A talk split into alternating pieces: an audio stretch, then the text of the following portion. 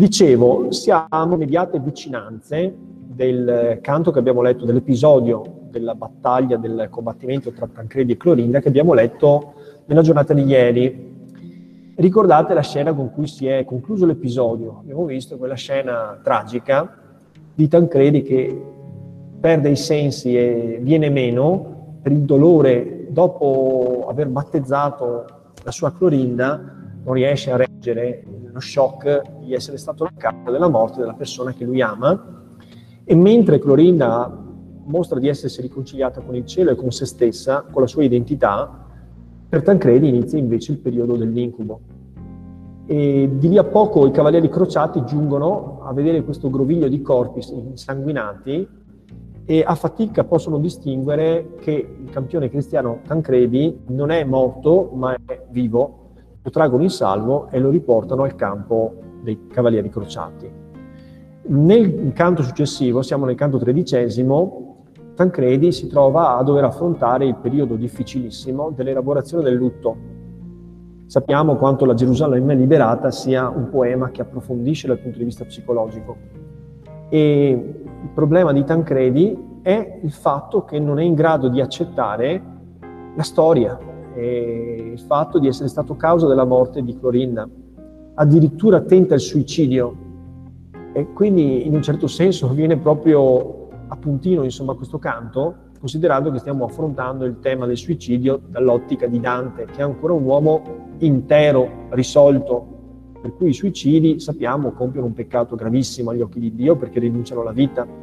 È paradossale che il campione cristiano, Tancredi, eh, nel quale si ripongono tutte le speranze di vittoria e di successo sulla, su, sulla città di Gerusalemme, esclusivamente per aver fatto il proprio dovere, si senta per così dire paralizzato e addirittura annientato, svuotato dall'interno, cerca addirittura di troncare la propria vita.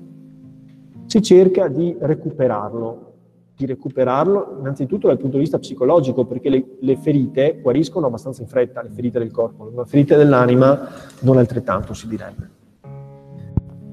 E al danno della perdita del campione bisogna rimediare anche il danno della perdita della torre mobile.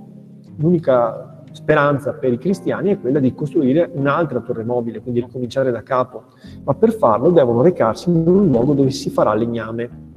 E legname si trova un po' distante dalla città di Gerusalemme, nella cosiddetta selva di Saron. È un bosco nel quale crescono alberi secolari che possono essere tagliati per fabbricare ordigni bellici e anche per scaldarsi, per provvedere ai bisogni di un campo cristiano che deve cucinare, deve scaldarsi, deve avere insomma quello che serve per la vita ordinaria.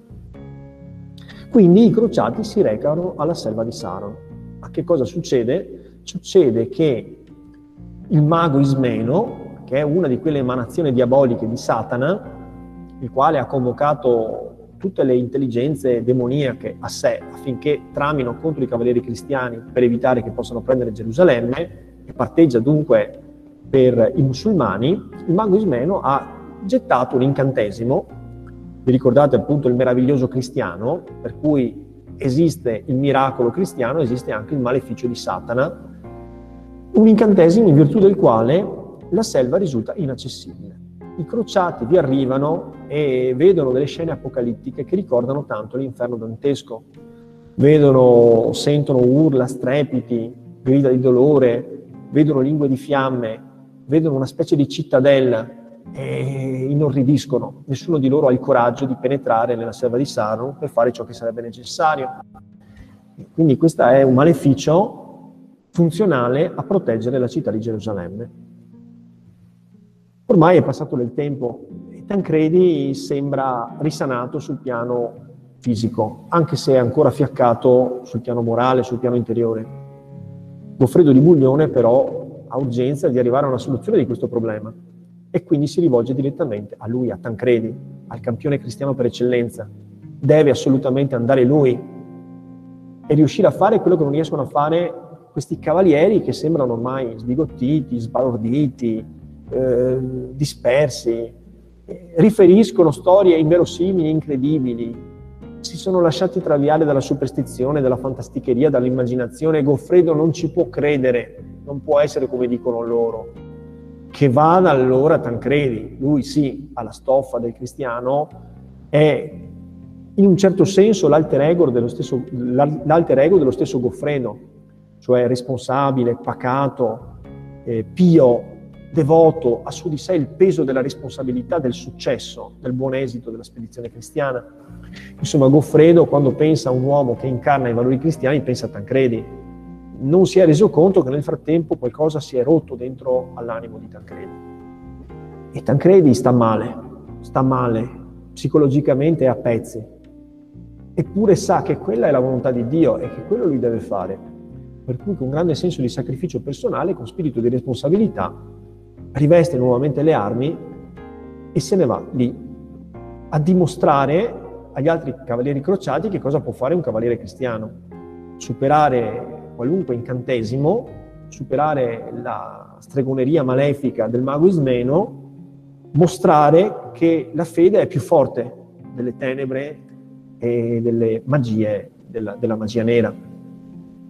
Dovrà superare dunque qualunque forma di barriera e arrivare ad abbattere perlomeno un albero. Una volta abbattuto un albero avrà dimostrato che queste visioni sono turbamenti, fantasticherie, ma che non sono reali. Dovrà insomma indicare la strada per gli altri. Vediamo se ce la farà, perché come vedrete eh, il Tancredi non è più l'uomo di una volta. Allora leggiamo insieme a partire dall'ottava numero 32, che vedete qui inquadrata, forse possiamo ampliare un po' il testo così forse lo leggete meglio se avete dei dispositivi piccoli. 32.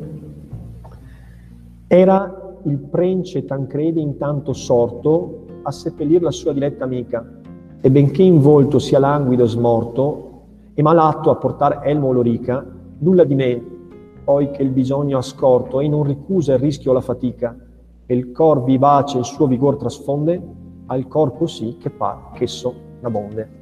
Insomma, Tancredi, dopo alcuni giorni, seppellisce anche l'amica, vuole farlo personalmente, probabilmente vive un terribile senso di colpa e crede che, diciamo, prendendosi cura del corpo e seppellendolo in maniera pia e cristiana, potrà forse riconciliarsi con la vita, ritrovare, rielaborare il lutto, il momento del lutto. Quindi il principe Tancredi intanto si era alzato per seppellire la sua amica tanto amata, e benché in volto sia languido e smorto e malato a portar Elmo Lorica, sì, si stava riprendendo, però non era ancora in forma da poter combattere. Lorica sarebbe la corazza. Ciò non di meno, al momento che si è reso conto che ce n'è bisogno, egli non rifiuta il rischio e la fatica e il cor vivace, cioè la vivacità del, del suo senso di responsabilità, simula all'esterno una buona ripresa del suo stato fisico e del suo stato morale quindi lui sa che quello è il suo compito e non vuole venire meno ai suoi valori. Per cui all'esterno uno potrebbe dire che Tancredi si è ripreso, che sta bene, che è ritornato quello che era. Vasse nel valoroso in sé ristretto, e tacito e guardingo al rischio ignoto, e sostiene la selva il fero aspetto, e il gran rumor del tuono e del tremoto, e nulla sbigottisce, e sol nel petto sente ma tosto il sé da un picciol moto trapassa ed ecco in quel silvestre loco sorge improvvisa la città del fuoco. Insomma, Tancredi si avvicina alla selva di Saron, alla quale sono giunte quelle voci sconnesse, qualcosa di tremendo, un incantesimo, un maleficio, insomma, si è impossessato di quella riserva di legname. E lui, pieno di coraggio, se ne va e la vede da lontano. La selva sembra avere un aspetto fosco, vagamente inquietante, sinistro sente anche un rumore sordo, una specie di rombo del terremoto, e però rinsalda il coraggio, non sbigottisce, sente soltanto un leggero moto del cuore, no? come dire, un, uno scompenso cardiaco, no? un extrasistole, quindi un minimo di inquietudine, ma la forza di volontà è così grande, tanto pio, tanto devoto e tancredi, che non si dà la pena di ascoltare insomma, questa inquietudine e prosegue, trapassa, quindi entra, comincia a entrare nella selva ed ecco improvvisamente vede la città del fuoco. E qua è inevitabile pensare a Dante. Vi ricordate? O tosco che per la città del fuoco vivo te vai così parlando onesto, piacciati di restare in questo loculo, quella quella ti fa manifesto di quella nobile patria natia alla qual forse fui troppo molesto. Canto decimo dell'inferno, farinata degli Uberti, ne abbiamo parlato, insomma. E chissà, magari interrogheremo anche prima o poi su questi argomenti. La città del fuoco, le arche sepolcrali, i diavoli sulla merlatura, l'angelo nocchiero che era venuto con la verghetta a toccare il portone della città di Dite, perché i diavoli disubbidivano eh, anche a Virgilio, alle parole sante con cui diceva vuolsi così colà dove si può ciò che si vuole. No, la formuletta che apriva tutte le porte, ma non quella però. Quindi qui c'è una reminiscenza dantesca molto precisa e c'è proprio un'atmosfera infernale e in effetti Tasso protesta che la sua non è magia nel senso stretto del termine, ma è meraviglioso cristiano. Quindi le pagine di Dante vanno considerate come realistiche. Questo è l'inferno. Non dimentichiamoci che siamo nell'età della Controriforma che vuole convincere che non c'è una lettura metaforica o allegorica, ma che è in realtà quello che viene eh, minacciato ai peccatori, il fuoco. Allora s'arretra e dubbio alquanto resta fra sé dicendo, or qui che vaglion l'armi, nelle fauci dei mostri, e in gola a questa divoratrice fiamma andrò a gettarmi, non mai la vita, ove cagione onesta del comun pro la chieda altri risparmi, ma ne prodigo sia d'anima grande uom degno, e tale è ben chi qui la spande.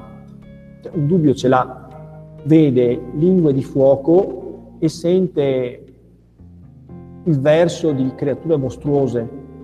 Cosa deve fare? Buttarsi nel fuoco? Certo, un uomo coraggioso deve darsi ad atti di, cora- ad atti di coraggio nel momento in cui ravvisi in questi atti di coraggio un bene comune più grande della vita egoistica, personale di, una, di un individuo. Però neanche buttare via la, la vita nel fuoco inutilmente. Un dubbio che non sia il caso di andare avanti, effettivamente lui lo sta nutrendo, ce l'ha. Quindi è degno certamente essere coraggioso, ma chi butta, via chi butta via la vita inutilmente la sta sprecando. Il buon cristiano invece ha cara la vita perché deve fare un uso utile. Pur l'oste che dirà, s'indarno i riedo, qual'altra selva ha di troncar speranza? È intentato lasciar vorrà Goffredo mai questo varco? Or soltre alcun s'avanza, forse l'incendio che qui sorto i vedo fia d'effetto minor che di sembianza. Ma seguane che pote, e in questo dire dentro saltovvi, o memorando ardire. Poi ci ripensa. Inizialmente ha pensato che il buon cristiano non deve sprecare la vita, un gesto che è gettarla via. Ma poi pensa, e l'esercito che cosa farà? Senza armi non potremo mai vincere su Gerusalemme. E Goffredo rinuncerà? C'è un'altra selva da qualche parte? No, questa è l'unica.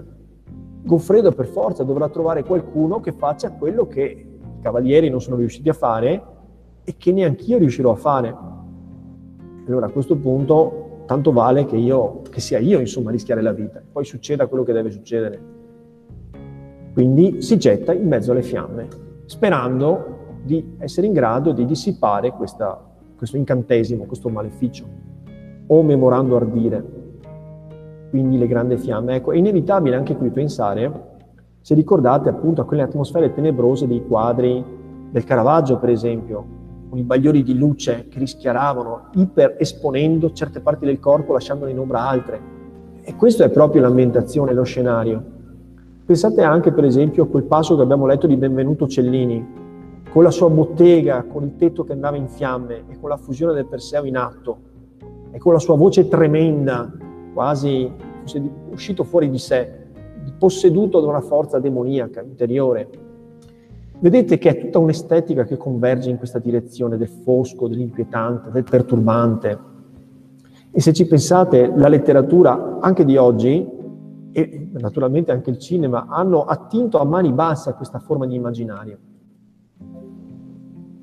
Andiamo avanti. 36.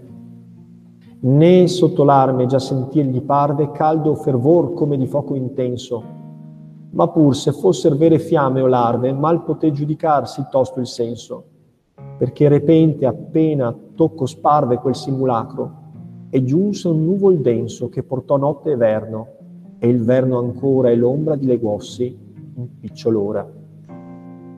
In sostanza, nell'atto stesso in cui Tancredi si getta in mezzo alle fiamme, rischiando dunque di rimanere bruciato vivo, un atto più che arrischiato, diremo addirittura disperato, spinto forse da un impulso autodistruttivo. Morirò anch'io. E in fondo forse sta pensando, senza confessarlo a se stesso, mi ricongiungerò a Clorinda. E invece le cose vanno diversamente. Quelle non erano fiamme vere, probabilmente erano simulacri, erano larve, fantasmi di fiamme. Perché una volta gettatosi all'interno, improvvisamente viene una nebbia, una caligine, non si riesce quasi a vedere e sente freddo invece che caldo, come se fosse sceso un grande inverno. Una nuvola densa impedisce di vedere e poi nell'arco di brevi istanti tutto sembra ritornare normale, come se il maleficio la magia nera si fosse dissipata grazie al coraggio dello stesso Tancredi. Quindi non sa neanche lui spiegarsi e non sa che cosa sia effettivamente successo, ma bisogna ammettere che quelle fiamme non fossero vere fiamme, altrimenti sarebbe morto. Stupido sì, ma intrepido rimane Tancredi, e poi che vede il tutto cheto, mette sicuro il piede nelle profane soglie e spia della selva ogni segreto, né più apparenze inusitate e strane ne trova alcun fra via scontro divieto, se non quanto per sé ritarda il bosco, la vista e i passi, inviluppato e fosco. La selva rimane sempre sinistra, però ha perso quella eh, illusorietà infernale. Ritorna ad essere semplicemente una selva. Inizialmente il fuoco, le voci, versi disperati, singulti, poi una caligine densa, l'oscurità, un freddo intenso e poi tutto ritorna a quello che dovrebbe essere. E lui guarda intorno, cerca di capire, si addentra nella selva, sembra tutto normale a questo punto, il peggio ormai è alle spalle, i fantasmi non sono stati forti quanto la sua forza di volontà. Sembra Tancredi essere ritornato quello di un tempo, aver ripreso contatto con la sua parte migliore e con una visione coerente della vita. Quindi prosegue. Il bosco certo è inviluppato e fosco, quindi potrebbe essere questa una specie di parafrasi della selva selvaggia e aspra e forte, insomma, della selva oscura dantesca, del primo canto dell'inferno. A lui prosegue, perché ormai il peggio è alle spalle. Al fine un largo spazio in forma scorge da anfiteatro, e non è pianta in esso, salvo che nel suo mezzo altero sorge quasi eccelsa piramide un cipresso. Colà si drizza e nel mirar s'accorge che era di vari segni un tronco impresso, simili a quei che invece usò di scritto l'antico già misterioso Egitto. È ancora una volta del misterio, mistero, enigmi, immagini densamente simboliche e parzialmente inquietanti si trova alla fine all'interno di una radura di forma circolare. L'anfiteatro, lo sapete, è un... No, l'anfiteatro più noto è il Colosseo, quindi è una forma circolare ellittica, a gradinate, quindi possiamo immaginare digradante verso. Quindi anche qui, se volete, una forma vagamente simile a quella dell'inferno dantesco. Al centro un enorme cipresso, antichissimo, però ha un che di ieratico, enigmatico, di inquietante, perché ha la forma di una piramide. In effetti noi lo sappiamo, i cipressi che adorano i nostri cimiteri hanno un po' questo andamento piramidale o conico. Però si capisce che c'è qualcosa di strano. Intanto un albero secolare, è enorme, è gigantesco ed è l'unico lì, sembra proprio attirare con il suo sguardo proprio l'attenzione. E poi si vede che sulla sua corteccia sono impressi dei simboli, e sono simboli che non si riescono a leggere, sono simboli che sembrano i geroglifici, una scrittura quindi, insomma, che all'epoca non si conosceva, non si era più decifrata. Infatti bisogna aspettare Napoleone nell'Ottocento per arrivare con la stella di Rosetta a decifrare il linguaggio, la, diciamo la scrittura del geroglifico. Quindi sappiamo poi che il geroglifico è associato alle piramidi, dove si celebrano i misteri della morte, della, del, della permanenza della vita dopo la morte. Quindi c'è qualcosa insomma di lugubre e di inquietante in questa immagine, estremamente forte, insomma, suggestiva. E quindi lui si avvicina per vedere se riesce a leggere, a capire. Fra i segni ignoti, alcune note ascorte del sermon di Soria che i possiede. Quindi in mezzo a tanti simboli di cui non comprende il significato, ma si capisce che invece hanno un senso, ma sono oscuri, enigmatici, e in mezzo invece trova delle parole che è in grado di leggere, perché sono scritte nel linguaggio della Soria, cioè della Siria, che lui possiede, conosce.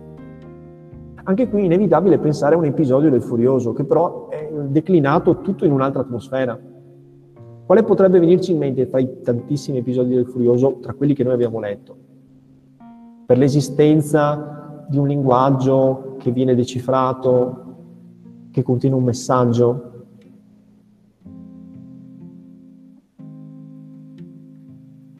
un luogo isolato, non frequentato da nessuno. Quando va nella grotta dove era stata, dove c'era Angelica con il suo, con il suo amante. Esattamente, gli amori di Medoro e di Angelica, in cui vi ricordate il contenuto del, del, della scrittura di Medoro era qui io sono stato benissimo con Angelica e quando verrà un pellegrino qua sappia che questo è un luogo di delizia incredibile, una principessa gli ha concesso i suoi favori a me, che era un poi vengono trovati da Orlando, no? Esattamente, che dopo quando impazzisce arriva con la spada, distrugge tutto, intorbida l'acqua, strappa l'edera, no? Vi ricordate era la grotta di frescura? Quindi esistono numerosi passi della Gerusalemme liberata che sembrano trasposizioni, ma in un'atmosfera completamente diversa, di precisi passi del furioso. È inevitabile pensare che il Tasso, che frequenta la corte, corte ferrarese, conosce benissimo perché le storie di Ariosto si raccontano ancora, sono in gran voga. Quindi, però lui li declina in un'atmosfera completamente diversa, che se volete si può ricollegare al contesto storico dell'età del manierismo e dell'età della controriforma. Quindi eh, questo senso del mistero, del perturbante, dell'inquietante, no, come di qualcosa di spaventoso che stia per succedere, eh, sentiamo che si stanno accumulando degli elementi che porteranno a, un, a, un'improvvisa rivelazione di qualcosa di, che ne so, macabro, insomma, comunque che ci colpirà lo stomaco profondamente, mentre l'altro è tutto declinato in forma ironica, giocosa, divertente. Vabbè, andiamo avanti. Leggiamo allora questa benedetta scritta. O tu che dentro ai chiostri della morte osasti por, guerriera audace, il piede, Deh, se non sei crudel quanto sei forte, deh, non turbar questa secreta sede. Perdona all'alme omai di luce prive, non deh guerra cui morti aver chi vive. Ma che cos'è questa scritta? È un epitaffio, cioè una specie di scritta a favore dei morti, che riepiloga la vita dei morti. Sostanzialmente in questa scritta si dice che quello non è un cipresso, che è una specie di monumento funebre. A quel cipresso sono legate le anime di tutti coloro che sono morti, che sono morti durante l'assedio di Gerusalemme. Anche qui un altro passo veramente incredibile, assurdo in un certo senso, è in violazione del programma ideologico della, della liberata. Cioè lì giacciono le anime di tutti i morti a causa della guerra, ma non distinti per fede, sono tutti insieme, cristiani e musulmani tutta gente che ha sofferto per la guerra e che adesso si trova incatenata, preservata, ehm, ombreggiata da questo gigantesco cipresso.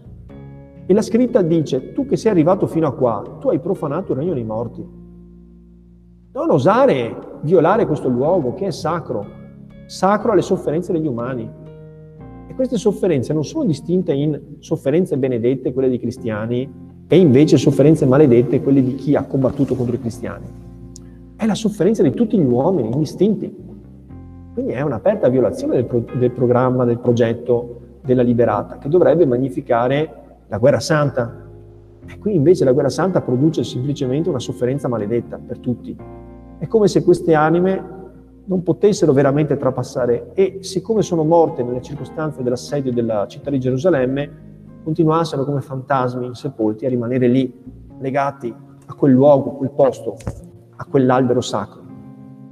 Quindi tu che sei entrato fin dentro ai recessi della morte, guerriero audace, se non sei crudele quanto sei forte, non turbare questo luogo segreto, cioè che dovrebbe essere protetto dagli sguardi dei vivi, separato dal mondo dei vivi.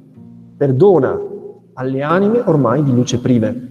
Non deve avere guerra con i morti chi vive. Quindi il mondo dei vivi deve essere separato dal mondo dei morti. Ma lo capite che ha anche un grande valore simbolico questa cosa. Tancredi ha risolto i suoi conti separando i vivi dai morti. Fino a prima di aver ucciso Clorinda, sì. Non si poneva problemi riguardo alla santità della sua impresa. Ma dopo la morte di Clorinda, lui ha un conto aperto con i morti. Noi lo comprendiamo. Perché ha cercato di suicidarsi? Perché ha perso la donna amata? È il sentimento, il senso di colpa che lo sta divorando dall'interno, che lo sta bruciando, che gli impedisce di vivere, di ritornare a se stesso. È un uomo macchiato, non, non riesce a trovare conforto, è un uomo attanagliato dal dubbio, se volete. Non sia mai che quella che io ritenevo un'impresa giusta e santa non sia invece un sacrilegio, perché ho versato del sangue. Non importa se di cristiani o di musulmani, ho versato sangue di, di persone innocenti, di persone che lottavano semplicemente per la loro città o per la loro fede, così come io lotto per la mia. Il tarlo del dubbio, il virus dell'incertezza si è insinuato nella sua mente e nel suo cuore. Quindi il mago Ismeno è un bravissimo mago, perché per fermare gli altri crociati era sufficiente un po' di fiamme e qualche ululato. Ma per Tancredi no, perché Tancredi ha un senso dell'onore, del dovere più profondo e più radicato. Come si può fermare Tancredi? Eh, adesso tra poco lo vedremo. Questa è una magia che si adatta alla persona che la affronta, è la materializzazione delle paure di ciascuna persona. Qual è la paura che può paralizzare Tancredi? Il suo senso di colpa. E quindi Tancredi può superare le fiamme, la paura dei mostri, ma non riuscirà a superare il suo senso di colpa. Quello lo blocca, lo paralizza nella sua azione. Avete già capito dove stiamo andando a parare, siamo arrivati alla fine, adesso vi lascio. Così diceva quel motto, Egli era intento delle breve, brevi parole ai sensi occulti. Fremere intanto udia continuo il vento tra le frondi del bosco e tra i virgulti, e trarne un suono che flebile con cento par d'umani sospiri e di singulti, e un non so che confuso instilla il core di pietà, di spavento e di dolore. Insomma, sente, sente proprio i sospiri, le lacrime, i singhiozzi. Ci sembra di sentire la gente uccisa da lui e dagli altri cristiani, tutti mescolati insieme. E il cuore gli trema, ce la farà, avrà la meglio la sua capacità di richiamare a sé il significato della sua azione, che è quello appunto di lottare per la fede, oppure la pietà per i morti lo paralizzerà. Pur tragge al fin la spada e con gran forza percote l'alta pianta. Oh meraviglia! manda fuor sangue la recisa scorza e fa la terra intorno a sé vermiglia. Tutto si raccapriccia e pur rinforza il colpo e il fin vederne si consiglia. Allor quasi di tomba uscirne sente un indistinto gemito dolente e poi distinto in voci Ai troppo, disse, mai tu tancredi offeso, or tanto basti. Mi fermo un attimo per commentare, vado velocissimo perché ho, ho l'occhio all'orario, per cui mi rendo conto di, di essere un pochino avanti. Però il senso della, della, del, del, dovere, della responsabilità, spinge Tancredi a colpire quella spada per abbattere il cipresso. Gli trema il cuore, sente che c'è qualcosa di inquietante, di spaventoso, di orrido, ma cerca di sforzarsi, di fare quello che deve, però i sospiri aumentano, la pianta getta sangue, e qui se volete ancora una volta una citazione puntuale proprio del tredicesimo dell'inferno, è appunto il canto del, dei suicidi e anche la citazione di Virgilio del canto di Polidoro. Ma che cosa succede? Alla fine viene fuori una voce che dice, hai troppo, mi hai tu Tancredi offeso, ora basta. Quale voce può fermare Tancredi e può farlo crollare a terra e farlo scappare dalla selva? Qual è l'unica voce che può impedire a Tancredi di abbattere quel cipresso? È proprio lei, è la voce di Clorinda. Clorinda. Clori- Clorinda. E le parole di Clorinda parlano chiaro e lo accusano di averla uccisa, di averla tradita. È il senso di colpa, è il suo rimorso che gli si materializza di fronte in forme illusorie, ma tali da poterlo bloccare. È una grande immagine, se volete, di approfondimento psicanalitico. Che cos'è il grado di fermarci? Le nostre paure, i nostri demoni interiori. A volte gli ostacoli non esistono oggettivamente, ma esistono dentro di noi. Ci sono delle barriere che ci impediscono di portare a termine la nostra missione storica, esistenziale. Tancredi, messo di fronte ai suoi fantasmi interiori, da uomo diviso qual è, non riesce a superare la prova.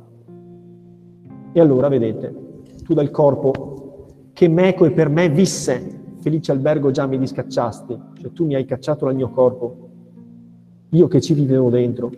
Perché il misero tronco a cui mi affissa il mio duro destino anco mi guasti? Perché mi distruggi anche questo tronco? Io adesso vivo in lui. Vuoi ammazzare il mio secondo corpo? Dopo la morte gli avversari tuoi crudel e i loro sepolcri offender vuoi? Mi ha ammazzato una volta, vuoi venire a ammazzarmi una seconda volta? Vieni a fare a pezzi il mio cadavere? Vergognati, Clorinda fui, né sol qui spirito umano albergo in questa pianta, pianta rozza e dura, ma ciascun altro ancor franco o pagano, che lassi i membri ai piedi dell'alte, mura, ha stretto è qui da nuovo incanto e strano, non so se io dica in corpo o in sepoltura. Son di sensi animati i rami e i tronchi, e micidial sei tu, se il legno tronchi. Lo dice Clorinda. Lì in quell'albero, legate a quei tronchi, a quei rami, ci sono le anime di tutti i trapassati, di tutti i defunti della guerra dei crociati. Sei ancora sicuro di volerlo abbattere quest'albero? Hai ancora il coraggio di farlo? Ti basta il cuore per pensare che questa sia una santa impresa? È tutto frutto di un'allucinazione. Quindi questa scena va letta in questa maniera. In realtà c'è solo un albero davanti a Tancredi, ma in quell'albero Tancredi vede riflesse tutte le sue paure, tutte le sue angosce, tutti i suoi sensi di colpa e tutti i suoi dubbi che in fondo sono i dubbi di un'epoca. Saranno stati i dubbi di Martin Lutero quando ha dato il via alla riforma protestante.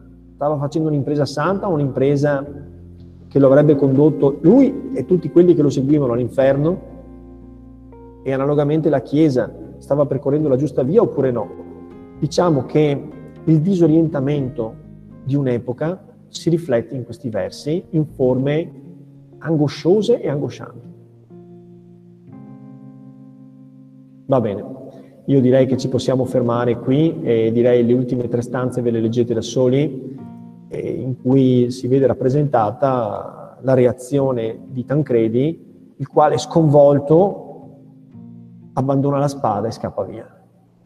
E ritorna al campo cristiano e a quel punto prende atto di non aver superato, di non aver rielaborato il lutto. Tancredi è fuori dai giochi. È arrivato il gran momento della crisi insieme a lui, uno dopo l'altro, i più grandi cavalieri cristiani, tra i quali particolarmente Rinaldo, saranno messi fuori gioco, fuori, fuori del campo crociato e le operazioni militari languiranno. Soltanto nella seconda metà del poema, con un grande sforzo, i cristiani riusciranno a recuperare i propri campioni e a vincere l'assedio e a diciamo, aprire le porte di Gerusalemme. Però questo sarà oggetto della nostra prossima lezione.